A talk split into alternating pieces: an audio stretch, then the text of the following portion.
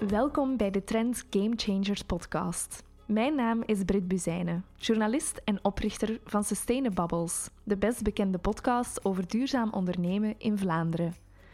Elke tweede en vierde donderdag van de maand ga ik voor Trends in gesprek met ondernemers over de manier waarop zij een positieve impact proberen te maken en de kansen en uitdagingen die ze daarbij tegenkomen. In deze aflevering ga ik in gesprek met Ruslan Podgajetsky, medeoprichter van het vegan dumplingmerk Davai Dumplings. In het Russisch betekent Davai zoveel als let's go. En dat beschrijft perfect de attitude waarmee Ruslan en zijn vriendin Maybrit het diepvriesvak door elkaar willen schudden. In deze aflevering hebben we het dan ook over innovatie in de diepvriessector, het tweesnijdend zwaard van purposeful ondernemen en de balans vinden tussen een ambitieuze visie en een gezonde nuchterheid.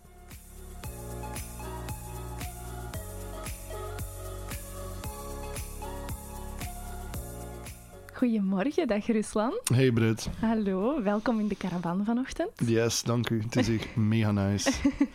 merci, merci. Um, super fijn dat je er vanochtend uh, wou bij zijn.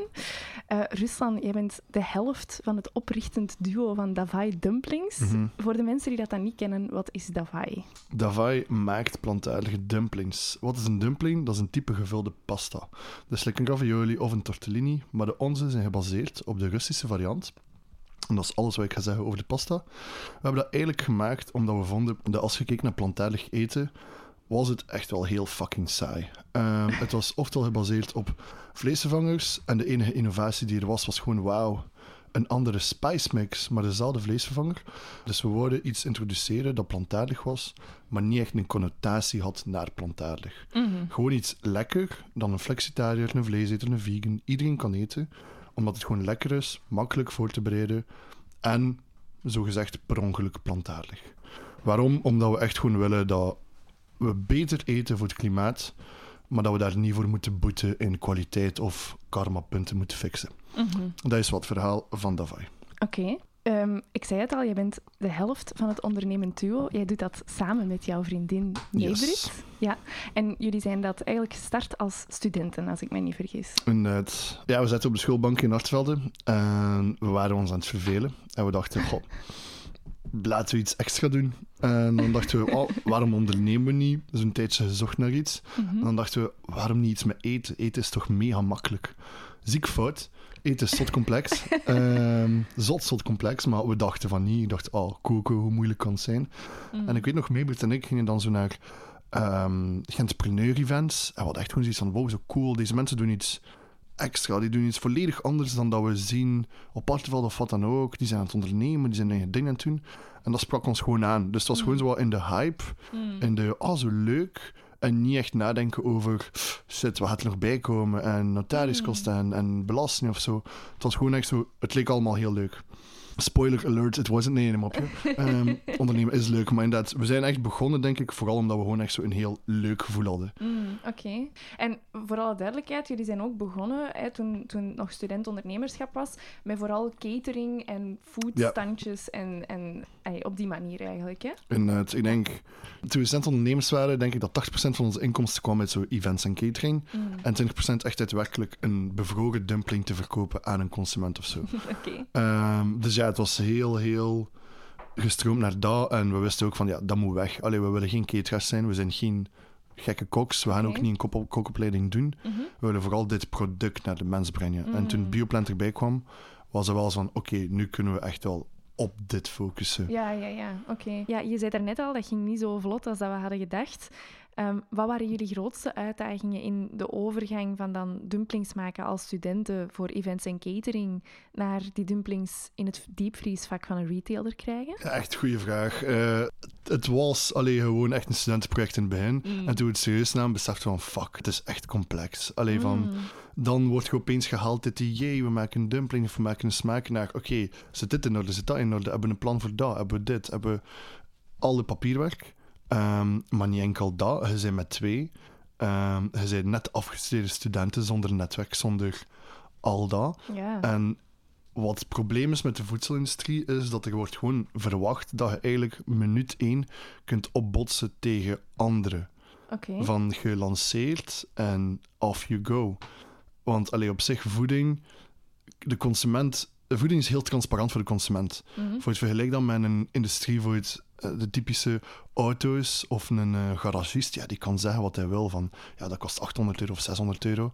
Als je als consument naar een supermarkt gaat, ziet je alle prijzen, ziet je alle grammages, ziet je alle nutriënten, je ziet alles. Dus je moet concurreren met iedereen. Dus voor het als mensen ons ook vragen, ja, wie is de grootste concurrent? Zeg ik gewoon, ja, al de rest dat anders op je bord ligt. En dus eigenlijk moet je meteen al als je begint met voeding, moet je eigenlijk al gewoon een plan hebben van oké, we gaan zo lanceren. Dit is onze prijs, dit is wat erin zit. De consument gaat ons willen voor dit en dit. En er is little margin for error, want alles is gewoon bloot. Je kunt heel weinig verbergen. Ehm, en dat maakt het moeilijk, maar ook leuk als het dan lukt. Of ook leuk omdat, ja, als het dan lukt, heb je echt gewoon geconcurreerd met grote dingen. Ja, ja, ja. Ehm, en ook zie ik een shout-out naar Maybrit, want voor het alles van papierwerk, dit en dat. Want Colruyt Groep, ja, Bioplant is Colruyt Groep. Mensen vergeten dat soms. En Colruyt Groep is een gigantische mastodont. Dus om in orde te zijn, moet je echt in orde zijn. Niemand bereidt je daarop voor. Behalve als je in de industrie zit, ja, dan heb je dat misschien al een keer gezien of dit en dat. Maar opeens moet je dat allemaal in orde brengen. Maar het is ook gewoon weer... Ik denk, het is ook niet onmogelijk. Het is, het, is, het is veel en het is lastig en het is raar, maar het is zeker niet onmogelijk. En ik heb dat ook gemerkt bij andere mensen. Dat ondernemende is gewoon van, oké, ja, dit ligt voor u, dit moet gebeuren, dus het moet gebeuren.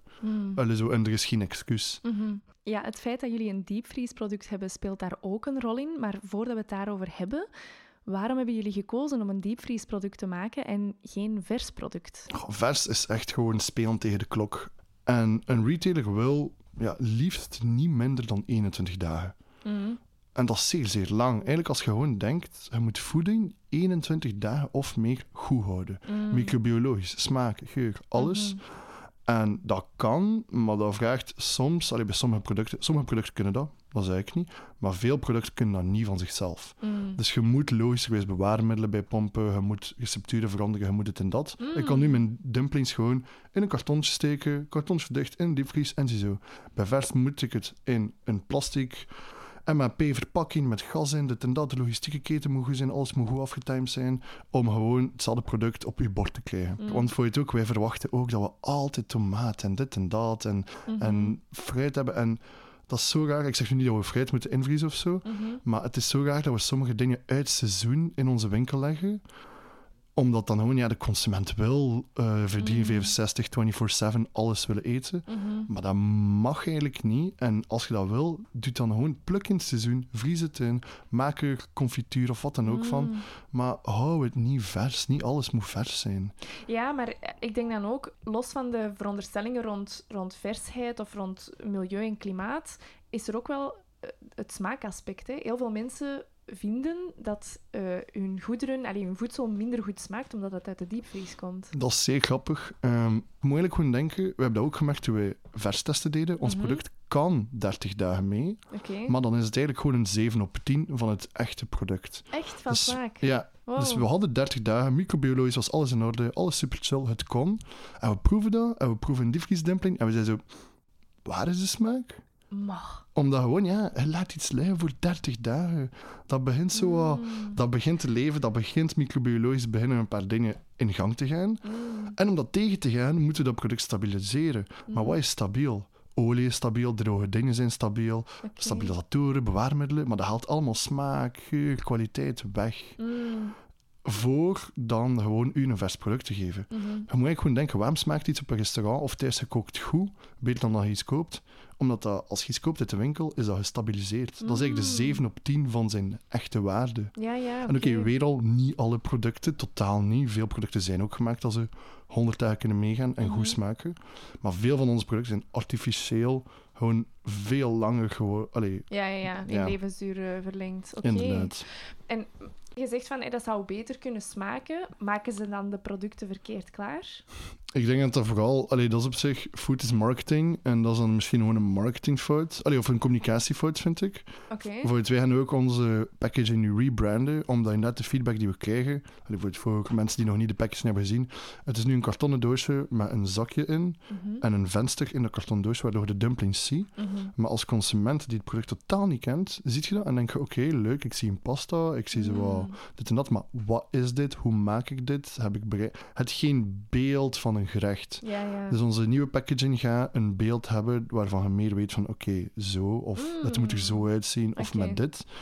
En dus ik vind vooral, diepvries heeft vaak een communicatieprobleem Oké. omdat ook veel dingen in de diepvries zijn zo, eh, oftewel, ja, wat is groenten, oftewel eh, frieten, of dingen die we al kennen, lumpia's, dit en dat. Dus het is heel statisch, heel saai. Heel weinig mensen, vind ik, in diepvries doen echt aan innovatie en communicatie. Om, omdat ze moeten vaak niet. Diepvries is ook zo het schap dat wordt gezien als, oh ja, de verkoop is een beetje lager en het is wel het 12 maanden, dus het is wel tijd om te verkopen Mm. super chill. Terwijl eigenlijk vers, ja, 20, 30 dagen. Het moet snel gaan, de Mm. consument moet dat snel, dat schap moet leeg, lead times. Dus de communicatie in vers is van nature, omdat de klok daar veel sneller is, veel sterker. En diepvries kijkt naar diepvries en denkt, oh ja, wij moeten niet de zotste communicatie hebben, maar eigenlijk ligt in dezel- dezelfde winkel, hè, dude. Mm. Allee, zo, je moet concurreren met vers, niet met andere diepvries. Ja. Dus ik denk dat diepvries is gewoon een beetje zo... wat- Ja, is zo blijven hangen in de tijd. Heeft Mhm. niet echt geïnnoveerd. Heeft niet echt gekeken van hoe halen we de versconsument naar hier. Mm. Dat het meer zo is van we zijn blij dat we hier zijn. We zijn Aleis. 12 maanden. Super chill. Allee, zo, het voelt allemaal veel, veel zo zachter en trager. Oké. En ik denk wel dat dat... Ik denk, ja, we mogen wel in het algemeen als schap echt wat meer inzetten op coolere, nicere, leukere packaging om mensen gewoon te tonen van hey, kijk, wij maken ook leuke producten. Ja, ja. Ik denk dat dat echt vooral een communicatieprobleem is. Mhm. Ja, hoe dat je het nu verwoordt, lijkt mij dan dat er voor jullie een enorme opportuniteit is. Dat Dat jullie. Ja, het Mhm. lang verwachte product van de diepvries zijn. Ja. Ehm, maar is het ook een uitdaging? Het is een uitdaging, want door die statischheid is er soms minder rotatie en is de schapplek vaak al vast. Dus dat Mhm. maakt het soms moeilijker om te geraken, want het is like zo'n ja, harde kern, laat ons zeggen. Mhm. Terwijl invers kan het snel roteren, maar invers, als je ook niet verkoopt, bos in. Mhm. Gaat gewoon eruit. Ehm, dus dat maakt het ook wel leuk en diepvries. Want eens dat je een plek hebt, kun je wel die plek bewaren. Maar je moet wel Mm. zo wat toegelaten worden in de boys club. Allee, zo wat dat. Ik zal het zo beschrijven. Ja. Even terug naar dat studentengegeven. Je hebt daar, daar straks al gezegd, we, waren, we voelden ons eigenlijk heel hard aangetrokken tot de hype van ondernemen. Mhm. Is dat zo? Is dat, vind je dat een hype? Ik vind dat een hype. Ik vind dat een zieke hype. Eh. Hoe moet ik het zeggen? Het is gewoon zo, ja, je bent ondernemer. Dat, dat, ja, dat is een job gelijk een loodgieter, een dokter en wat dan ook. Terwijl dat is wel zo de job, vind ik nu, die wat, wow, hij is een ondernemer of zij is een ondernemer. Hij, zij moet wel iets weten kunnen wat ik niet kan of zo. Allee, Ja, ik weet niet of dat het echt weten of kunnen is, maar iets zijn wat ja, ik iets niet zijn. ken. Ja. een identiteit of zo. Ja, een heel grote image. Ja. Zo. ja. En dat vind ik vrij raar. Allee, ja, oké, ik snap het, want... Maar ik vind ook wel, voor iets...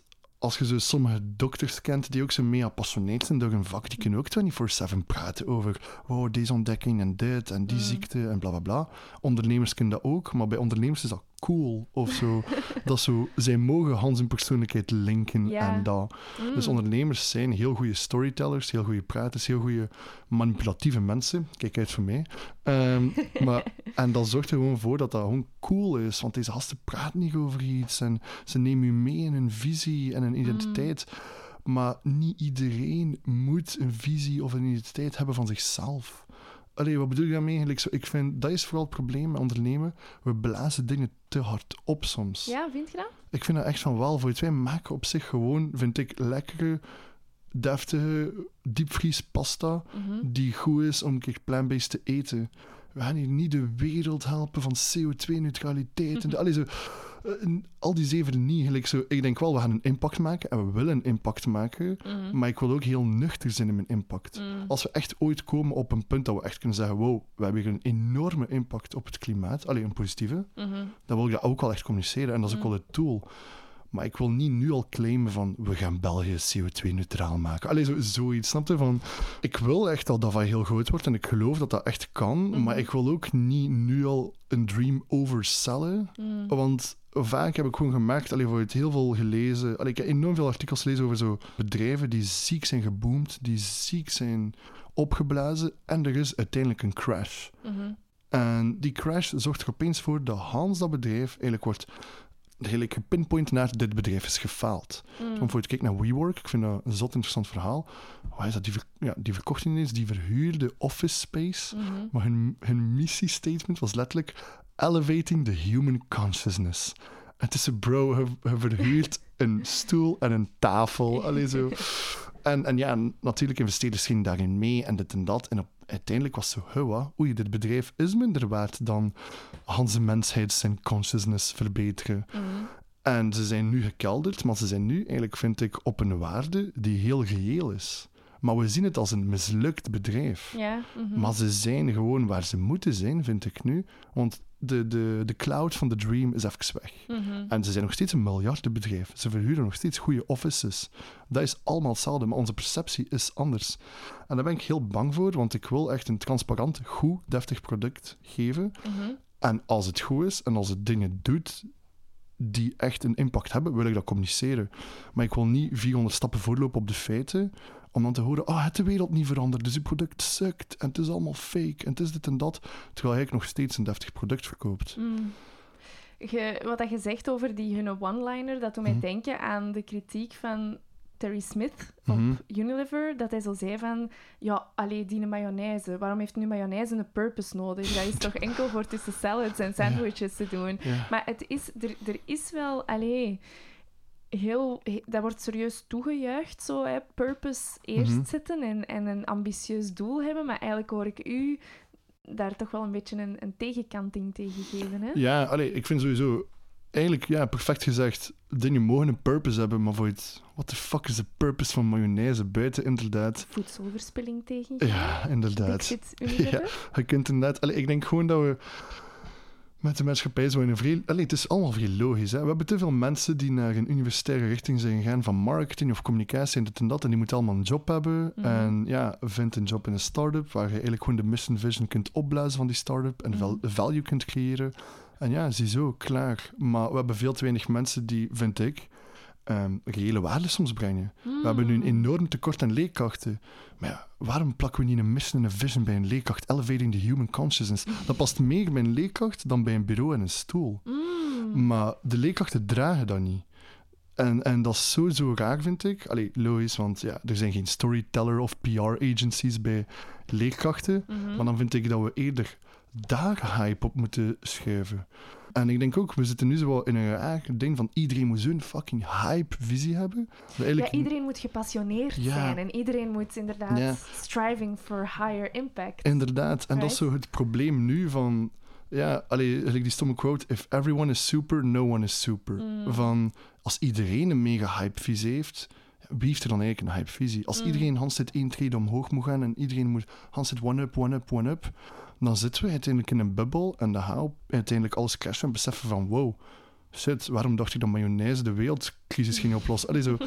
En dan begint je nuchter na te denken en dat is jammer, want je moet eigenlijk gewoon een reëel gevoel hebben bij wat je koopt, doet of Mm. krijgt. Mhm. Je moet weten wat je eraan hebt. Je moet weten. Maar dat is ook wel ergens logisch, hè? en dat is nu vrij diep. Maar we zijn een beetje zo onze purpose verloren als mensheid. We zoeken purpose in heel veel dingen. Mm. We, zoeken, we willen dat WeWork human consciousness elevate. Want we Mm. willen deel zijn van iets. Mhm. We willen zeggen, ik werk in een WeWork en een WeWork die willen de wereld veranderen. Dus ik ben deel van die wereldverandering. Mm. Maar dat is gevaarlijk. Zoals we hebben gezien. Dus ik vind, ja, nuchterheid. Gelijk zo, ik wil ook veel meer dit jaar focussen op nuchter, transparant. Elk ingrediënt dat in onze dumpling zit uitleggen. Tonen wat het is. Gewoon blootgeven. Oké. Gewoon van, kijk, dit is wat we doen. Dit is wat je krijgt. En dit is wat we willen. No bullshit. Mhm, mhm. Je hebt daarnet wel gezegd van wij zijn ook beginnen ondernemen omwille van die hype. Is er dan voor jullie een beetje een kantelmoment gekomen? Ik denk, ons kantelmoment is wel gekomen toen we begonnen van... eh, Oké, we gaan investeerders zoeken en dit en dat. Mhm, En we gaan echt cash ophalen voor ja, te groeien. Voor die missie en wat we willen te doen. mhm, En we hebben dan met heel veel mensen gepraat. En het was zo, oké, hoe valued je ons om een bedrijf? Mm. En wij hadden altijd een heel, heel, ja, zo gezegd te nuchtere kijk. Oké. Ehm, en voor het, we hebben zot vaak gehoord van, ja, zeg gewoon 2 miljoen. En het is van, maar ik ben geen 2 miljoen waard. Maar nee, nee, je zet 2 miljoen waard. Het is, maar we zitten op, wat? Op, de, op je toekomst, op wat je kunt halen. En het is zo, ja, dat kan, sir, maar zo, nu ben ik geen 2 miljoen waard. Dus ja, maar dat maakt niet uit. Zeg gewoon dat je twee, of zeg misschien 5. Dan kunnen we gaan naar 3. En ik merkte gewoon van, oké, het is allemaal één spel, het is twee perceptie, het is allemaal vrij, gewoon zo opgeblazen. Mm. En oké, dat moet, ik snap het. Hè. Eigenlijk Ja, zoals want je je... hebt dat geld nodig om Ja, uw ja. beoogde impact te maken. Inderdaad, uiteindelijk wil ik ook wel dat Davai echt wel 5 à 10 à 20 miljoen waard is. Mhm. Maar dan wil ik dat meer doen met een nuchtere kijk van, kijk, wij zijn, Mm. wij geloven dat we voor het dan 5 miljoen kunnen waard zijn als we deze middelen krijgen. Mm. Maar ik wil nooit proclaimen, wij zijn op dit moment 5 miljoen waard, want onze vision. En dat was wel een kantelpunt voor ons van, alles is heel gefabriceerd, logisch, want inderdaad, je moet iets verkopen, je moet Mm. middelen binnenhalen, je moet mensen hype krijgen. Maar het is allemaal iets te. Het is Mm. allemaal iets te veel. Het Mm. mag allemaal wel een beetje naar beneden. Het mag allemaal nuchterder, want ik denk gewoon, het, het voelt, het is ook zo, het voelt erger om iets te verliezen dan om iets te krijgen. En als je overselt en het komt er niet, dan, ook al zijt je, ik zeg iets, hè, stel je voor, we zeggen we gaan in 20.000 winkels liggen en we liggen uiteindelijk in 8.000. Mhm. 8.000 is geen 20.000, dat is ineens de helft, maar dat is wel Mhm. 8.000. Mm. 8000 is gigantisch. Moesten we hebben gezegd, we gaan in 10.000 liggen en het is 8000, volledig anders. Maar het aantal is hetzelfde, maar het gewoon deze overselling niet. Ja. Het een nuchtere kijk en dan het gemeens van, oké, hoe komen we naar 10? Het is maar een gap van 2000 winkels. Mm. Terwijl, anders is het een gap van 12.000. Het is zo, fuck, dit bedrijf heeft gefaald. Het heeft niet gegroeid gelijk dat ik dacht. Mhm. En dat wil ik dan wel meer. Ik wil ook nog steeds zeggen van, ja, Davai is een miljoen, miljoen en half waard, want de visie. Maar ik wil niet zeggen, Davai is op dit moment 5 miljoen waard. Mm. Het kan dat ooit zijn en we moeten daar naartoe bouwen. Mhm. Maar dan moeten we eerste stappen wel leggen tot die miljoen of twee. Mhm. En dan kijken we samen naar de 5 à 10 of de 100 of de wat dan ook. Ja. ja, ik vind dat een heel bijzondere... Eigenlijk heb je een beetje de slow growth visie, Ja. zeg maar. Mhm. Maar dan tegelijkertijd zie ik ehm, impact startups zoals een Pieter Pot of een Mhm. Drupal. Eh, ja, Drupal heeft 1,1 miljoen opgehaald, Pieter Pot 9 Mhm. miljoen opgehaald. En dan vraag ik me wel af, past die manier van investeren en van, van eh, risico nemen wel bij duurzaam ondernemerschap as such? Mm, ik denk echt gewoon van, het hangt af van hoe je je contract opstelt. Ik vind nog steeds, ja, 9 miljoen voor Pieter Pot. Dan moet je vragen van, allee, daar heb ik toch, waar zou die 9 miljoen anders naartoe gaan? Nu gaat het net naar impactinvesteerders, maar ook van, wat gaat die 9 miljoen uiteindelijk worden? In de zin van, wat heeft Pieter Pot eigenlijk gezegd dat ze waard zijn? Wat heeft Pieter Pot gepredikt? Die 9 miljoen moest dan nu komen van een bank of van impactinvesteerders. Wat zijn de voorwaarden en wat zijn de verwachtingen? Voor bij een bank is het Mhm. net gewoon betaal mijn lening af en geef mijn Mhm. interest. Dus een bank geeft niet echt zoveel of je nu maal 10 of maal 20 gaat. Dus dat is een heel casual. Als de investeerders van Pieter Pot ook hebben gezegd van kijk, wij verwachten heel realistische doelen en we verwachten dit en dit, dan is dat goed. Mhm. Als Pieter Pot heeft gezegd, we gaan hier groot worden dan Albert Heijn of Colgate of wat dan ook, en je krijgt daarvoor 9 miljoen, ja, dan zit je, vind ik echt, een ziek fout territorium. Mhm. Maar dat vind ik wel. Als Pieter Pot voor het echt heeft geclaimd van we gaan gigantisch worden, maar we gaan eerst tien jaar verlies draaien en geld verbranden en dit en dat, Mhm. om uiteindelijk zo'n impact te maken, I don't know. Allee, zo, dan vind ik dat echt niet correct. Mhm. Want dan zit je weer in dat territorium van we verkopen echt u de zesde wolk in de lucht. Allee, Ja. van je ziet niet wat ik eigenlijk verkoop, Mhm. maar je gelooft wel dat daar goud zit of zo. Ja, exact. Dus ik vind gewoon, ja, we zitten in zo'n bubbelmaatschappij. Laten we allemaal gewoon wat kalmer doen. Allee, zo, dat klinkt niet stom, maar het is echt gewoon het best van ons allemaal. Hmm.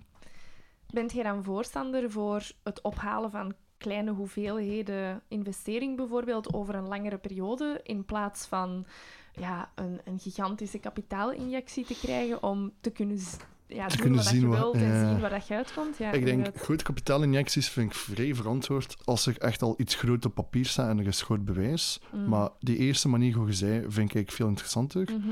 Want dan, like, wat ons echt veel heeft geleerd, is juist veel doen met weinig. Hmm. Like, Hmm. wij hebben nu in totaal, echt open boek, 20.000 euro in win-win lening. En we hebben 40.000 euro van investment. That's Oké. it. Dat is heel weinig voor een product dat nu in Nederland en in België ligt en tegen april in totaal, ik denk 400 locaties, 500 locaties beschikbaar zijn. Dat is Ja, bitter weinig. Maar het probleem daarmee is, dan verwachten mensen ook dat je enorm veel kunt doen met enorm weinig. En dat is zoiets heel raar van... Als je veel geld ophaalt en je resultaat is oké, oké, dan kun je weer pitchen van ik heb weer zoveel miljoenen nodig voor Mm. dit resultaat maar. Mm. Bij ons hebben we onszelf zo gezegd verbrand. Ah ja, je hebt je het blok gezet, want je kunt heel veel met heel weinig. Ja, inderdaad. Maar dat heel veel met heel weinig komt op de kost van de founders, hun Ja. mentale toestand. Allee, je Mm. werkt meer, je klopt meer, je doet meer dit en dat. Bent veel meer aan het bootstrappen. Ja. En bootstrappen is zot goed, maar ik vind ook wel, ja, eigenlijk hadden wij meer kapitaal moeten ophalen. Mm. Om nog steeds hier te staan, maar wel op een gezondere manier en met wat meer dingen voor de toekomst. ja. Dus dat beseffen we nu ook. En we hebben nu het gewoon wat omgedraaid. We hebben gezegd, kijk, we hebben dit gehaald met heel weinig. We zijn 24, we hebben weinig geld. We hebben geen familie in retail of zo. Mhm. Maar nu hebben we wel wat meer, gezond hoeveelheid meer. Mhm. Maar om ook wat meer te doen. Want we Mhm. hebben bewezen dat we dingen kunnen met weinig. Mhm. Dus geef ons nu wat meer, niet 10 miljoen, maar wat Mhm. meer om ook. Mhm. Want ik denk echt gewoon, ik heb dat zo vaak gehoord bij andere startups, wanneer ze 2, 3 à 5 miljoen hebben opgehaald en dan vraagt je, wat ga je doen? Oh, ik weet nog niet. En voor mij was het echt, ik had, we hadden 20k van onze vrienden en familie Mhm. en we wisten perfect wat we gingen doen met die 20k en dat is maar 20k. Ja. We hebben over 3, 4 miljoen en het is zo, goh ja, ik denk dat ik een ad agency ga inschakelen. En het is zo, wit. Wit? Allee, zo... Wit? Ja, dus als je zo, oké, interessant, eh, good luck. Allee, zo... En dan zit je in de vicieuze cirkel van, oh shit, ons geld is opeens op, want what the fuck? Allee, Mm. we hadden het totaal niet verwacht, dus we moeten opnieuw geld ophalen en opnieuw geld en opnieuw geld. En de bal blijft rollen en resultaat is Ja. beperkt, maar je hebt wel veel geld nodig en het bewees dat je dit geld nodig hebt voor dit resultaat. Mm. Mhm. Dus het gewoon zo je investeerders een beetje gescamd in de zin van, ja, we hebben echt wel 2 miljoen nodig voor dit resultaat. Believe Mm. us. Dat vind ik vrij raar. Ja. Ehm, dus onze droom zou ook wel ergens zijn van een deel van de aandelen eigenlijk aan consumenten te verkopen. Bijvoorbeeld Brewdog heeft dat gedaan. Dat is een start-up uit de UK met bier. Mhm. Super cool. En ze hebben equity voor punks. En dat is dan echt gewoon een deel van hun equity hebben ze te koop gezet voor whoever the fuck. Iedereen kon investeren. Nice. Is dat Ja. dan als coöperatieve of zo dat ze dat hebben gedaan? Nee, of- dat is echt gewoon, je hebt een, ja, gelijk Ah dat ja, een aandeel koopt op de markt. Oké. Maar dan, ze zijn niet beursgenoteerd. Dus eigenlijk gewoon, ja, beursgenoteerd aandeel, maar dan voor consumenten. En dat is Hmm. ook gewoon van, we willen dat jullie ons responsible houden. We willen dat, allee, want een consument gaat niet opeens zeggen, like een VC of zo, don't worry, hier is nog een keer 2 miljoen. De consument gaat zeggen, ik heb al dit aandeel, ik verwacht wel iets. Of boys, doe je normaal of zo. Mm. En dat is vrij goed, want het ergens zo'n remblok nodig die je nuchter houdt. Van, oké, 20% van ons bedrijf theoretisch is bij gewone mensen. En die verwachten wel deftige, normale, reële resultaten. En niet Ja. van, we gaan nu al onze winst verbranden en marketing en dit en dat en Mhm. VC-money. Mhm. Dus dat houdt je vrij nuchter. En dat vind ik vrij goed. En Oké. Brewdog is ook mega goed bezig nu. Ja. Dus bewijs. En dat is iets wat dat jullie met Davai ook zouden willen in de Absoluut. toekomst. Ja, Ja. ja ehm, even, we hebben het eigenlijk er totaal nog niet over gehad, Mhm. maar de naam Davai, Ah ja. van waar komt die? Ik moet, als ik dan moet zijn, mijn pitchen. Eh Davai betekent kom op in het Russisch. Dat is wel een stopwoord. Oké. Van ah, Davai, Davai. Dat is Oké. bijvoorbeeld moest ik zeggen, laten we naar de winkel gaan. Ah, Davai. Zo, Mm, let's go. Mhm. En dat was ook gewoon zo die attitude die we hadden van ja, let's go. Alleen Mhm. van laten we ondernemen. Ja. En ook van onze marketing leerkracht hadden we gehoord, twee syllable names zijn de beste. en dacht, Davai, oké, goed. Let's go. Let's go, inderdaad. Easy Ja, want voor de luisteraar die dat dan niet weet, jij hebt ook Russische roots natuurlijk. Yes. Ja. Ik heb Russische roots en ik denk ook daardoor dat mijn deel van de ondernemend in zit. Mhm. Van mijn pa was echt zo textbook hustelaar. Alleen van Is waar? Oké. zo niet VC-money hustelaar, 1 miljoen ophalen, maar het is koude oorlog, Sovjet-Unie is uit elkaar gevallen, Mhm. ik moet saffen verkopen in Polen, in een letterlijk waar gebeurd verhaal, in een cello case. Ik, ik steek daar saffen in, ik pak de trein, als ik word gecontroleerd, stuur ik een vals papiertje van eh, ik ben een muzikant. En je mocht mijn cello niet inspecteren, want schade. Maar die cello case zat vol met saffen. Dan verkochten dat gewoon in Polen. En dat is zo hustelaar. Maar dat is echt gewoon van, we moeten overleven. En heel, heel gewoon zo, je m'en fous. Ik doe wat ik moet doen om ja, te overleven en te bestaan en dit en dat. Mm. Dus ik heb ook gemerkt, allee, voor het, ik vergelijk zo, ja, wauw, dat is een vrij goede vergelijking, maar ik heb zo La Vita e Bella vibes bij mijn leven. Oké. Want nu dat ik ouder ben, besef ik van, holy shit, wij zijn echt opgegroeid in halve armoede. Mhm. Maar mijn ouders hebben dat altijd zo vrij goed gemaskeerd of zo. Oké. Ze hebben vrij goed zo door die armoede gelachen of zo. Ze vonden zo manieren om dat niet te tonen. Of zo, Mhm. oh wauw, we hebben dit, dus Mhm. je merkt de rest niet. En ik ben heel gelukkig opgegroeid voor eigenlijk de staat van waar ik kwam. En dat is 100% te danken aan mijn ouders. Omdat ze konden ook hebben gekozen om te zeggen, wow, het leven sukt en fuck België en fuck al dit, en we zijn arm. Maar ze hebben dat totaal geen één dag gedaan. Mm. Terwijl, nu besef ik, mijn ma zat voor een heel lange tijd op leefloon. Mijn pa was een tijd werkloos en vond geen werk. En het was moeilijk en het was krap, maar ze deden altijd zo dingen om zo optimisme in huis te houden. Mm. En dat heb ik ook al gemerkt nu. Ik stress moeilijker, omdat ik gewoon weet van ja, het kan erger en ah, we kunnen dit wel doen. Of we kunnen, ah, we vinden wel onze manier. Oké, ja. Dus dat is zot handig. En eh shout-out naar de ouders. Ja. Dat is stressproof gemaakt, maar heeft het ook bijgedragen aan uw motivatie om te ondernemen? Ja, ik denk van wel, omdat gewoon dan weet je van, ehm, ja, like, hoe moet ik zeggen, ik merkte gewoon aan hoe mijn vader was in een land like België dat zo bureaucratisch is, Mhm. dat je eigenlijk echt alle regels kunt plooien. En dat je gewoon zo wat je eigen manier moet vinden in het leven. Mm. En ik ben geen anarchist of zo, maar gewoon van... Ja, je moet het leven zo naar je eigen hand draaien. En oké, je moet ervoor zorgen dat de maatschappij tevreden is en bla bla. Kent, ik ga niet diefstal of zo gaan plegen, maar ik doe van... Ja, neem wat je kunt nemen en doe wat je wilt. Want allee, je hebt maar één leven en maak gewoon het beste van. Zo Mhm. dat. Mhm. Ehm, dus ja. Ja, oké. Ja, ik vind het wel bijzonder dat je dat zegt van dat, van dat hustelen en... Allee, ook een beetje de mentaliteit van doe het gewoon. Ja, Ja, echt dat wel. hebben jullie wel, hè? Dat. Ja. Oké, nice. Ehm, wat zijn eh, de toekomstplannen nog met Hawaii Dumplings? Mm, toekomst nu is echt wel... Allee, we hebben eindelijk onze machine door. Ah ja, daar heb ik eigenlijk niets van verteld. We hebben eigenlijk een half miljoen dumplings handmatig gemaakt. Wij twee en een crew van jobstudenten, maar dat was echt Mhm. absurd.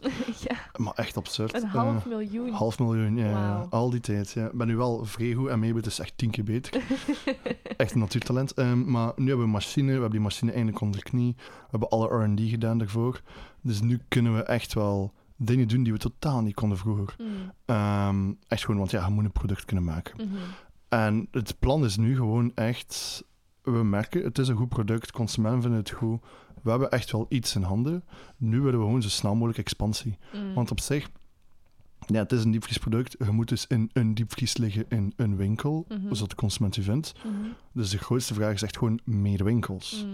meer afzet. En je moet mensen vinden die zeggen, ik zie er wel toekomst in. Mm. En dankzij Bioplanet gaan we eigenlijk nu, deze april, ook lanceren in Colruyt. Oké, proficiat. Dus dat is tot wijs. Ehm, en dan willen we echt gewoon meer gewoon dit product in de markt zetten. En ik denk niet enkel België, we liggen al in Nederland, maar we willen Nederland nog meer bevestigen. Mm. En onze droommarkten op dit moment, en dat is vrij nuchter, ehm, is UK en Duitsland. Oké. Dus we willen zo snel mogelijk naar de UK. Waarom? Het is niet van, wow, we willen 20 miljoen waard zijn. het is meer van, UK heeft een duidelijke diepvriesmarkt, is mee met vegan, kent het woord dumplings. Die drie factoren zijn niet te vinden in België. Nee. Dus mijn kans op succes is gelijk wel theoretisch wat hoger daar dan hier. En als het hier lukt, heb ik ook zoiets van, ja, daar moet dat ook wel lukken. Mm. Ehm, dus het plan is nu echt gewoon expansie naar Hans West-Europa. Mm, en dan eigenlijk echt beginnen en ondertussen echt gewoon echt, echt, echt de consument beginnen leren over voeding. Mm. Want ik vind het zot raar dat we... Allee, ik zei daarnet, alles is transparant. Mhm. Maar door die transparantie en door dit en dat, verliezen we soms eigenlijk... Ja, wat is het product eigenlijk?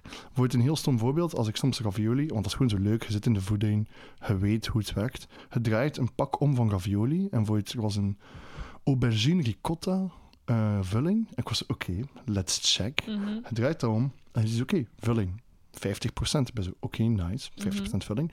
Aubergine 30%. We zo oké, dus 15% van dit aubergine. En dan tussen haakjes. Aubergine 30%, olie 20%. En dan zo hebben ze wacht, dus 30% van 20% van 15% is de aubergine. En het is zo, abo. En als consument kijken we en we zien aubergine 30%. We denken, oké, leuk. Ja, ja, maar het is voilà. totaal niet zo. Nee. En heel veel producten zijn eigenlijk zo. Mm. Zijn heel rare Frankensteins van Mm. wat ze eigenlijk zeggen. Want Ja. bij een aubergine ricotta ravioli verwacht je aubergine ricotta. Mhm. Maar de hoofdingrediënten zijn water, olie, paneermeel, stabilisatoren, jada jada. En het is zo, en waar is mijn aubergine ricotta? Want uw ricotta is dan ook zo, ricotta extract. En het is zo, what the fuck is ricotta extract? Allee, zo, een consument heeft geen beeld bij ricotta extract. Nee. Ehm, dus dat willen we echt beginnen communiceren van, kijk, voeding moet puur en goed zijn. Mm. Want alles wat ik hier heb gezegd, communiceren we eigenlijk veel te weinig. Mhm. Van waarom doen we diepvries? Waarom is dit? Waarom is vers soms niet beter? Dus die twee doelen zijn echt consumenten tonen wat zijn goede producten en wat niet. En gewoon een Mm. beter gevoel geven bij wat ze kopen. Mhm. En twee, dumplings zo ver mogelijk krijgen. Oké. Gaan jullie dan een beetje het Nederlandse upfront achterna? Dat zou echt cool zijn. Die gasten zijn nice. Ja. Ja. Zij doen dat echt heel balzy. Ja, ja, voor de luisteraar, Upfront zorgt eigenlijk ook voor meer transparantie in de voedselketen door echt met echte ingrediënten te gaan werken en ook gewoon de ingrediënten als dusdanig te afficheren Ja. in plaats van eh, ja, marketingverpakking eh, Ja. te gaan doen eigenlijk. Hè? Inderdaad. Ze hebben heel, zogezegd, saaie verpakking. Mhm. Maar inderdaad, alles zet er wel op. Hypertransparante verpakking. Hyper transparant. Ja. Ja. Oké, wel, ik wens jullie heel veel succes met die ambities. Ehm, en eh, ja, ik hoop jullie binnenkort in de Colruyt dan te mogen meepikken uit het diepvriesvak. 3,99 diepvriesafdeling. Let's go. Dankjewel voor je komst, Ruslan. Merci Britt. Salutjes.